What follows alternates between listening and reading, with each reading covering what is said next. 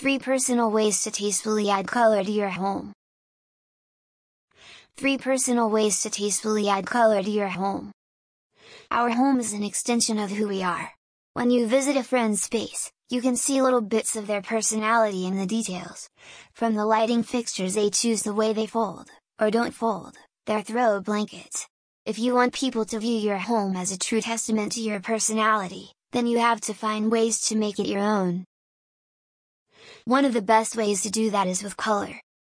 Color affects mood and that means the colors you pick affect how people view your home and, therefore, your personality. You can elevate this personality snapshot by picking specific colors and utilizing them in the best way possible.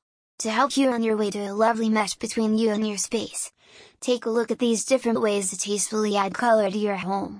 You won't regret it. Consider wall and furniture color. A lot of people forget to think about matching wall colors to the furniture.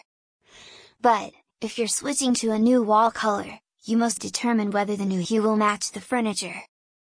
Think about it this way, if you add a blue wall with blue furniture, that may complement, but that doesn't always mean it's the right choice for your home. Instead, think about what sort of tan or off-white walls could elevate the blue in the furniture. Your wall color plays a big role in your room's feel. Make sure you're smart about your wall choices before you put your paint roller to the wall. Bring color into the small details. As we briefly mentioned, it's often best to stick to a neutral wall. Neutral is your base hue in a color scheme, and then add color to the small details. A tastefully decorated room won't overwhelm the senses. Rather, if designed well, the room should bring a sense of peace or belonging, easing the eye rather than burdening it.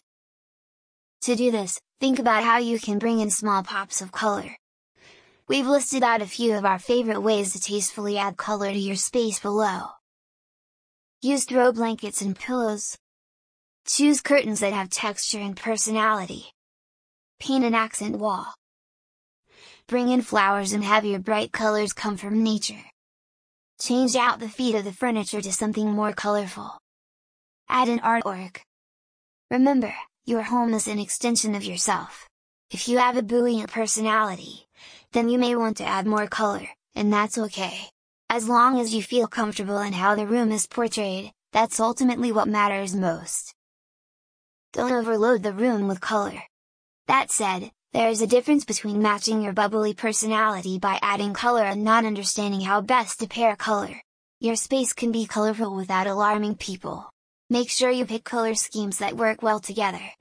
This may mean doing a bit of research on the color wheel and seeing what works and what doesn't. If you have a room with more than 3 or 4 colors, then you may need to make some changes,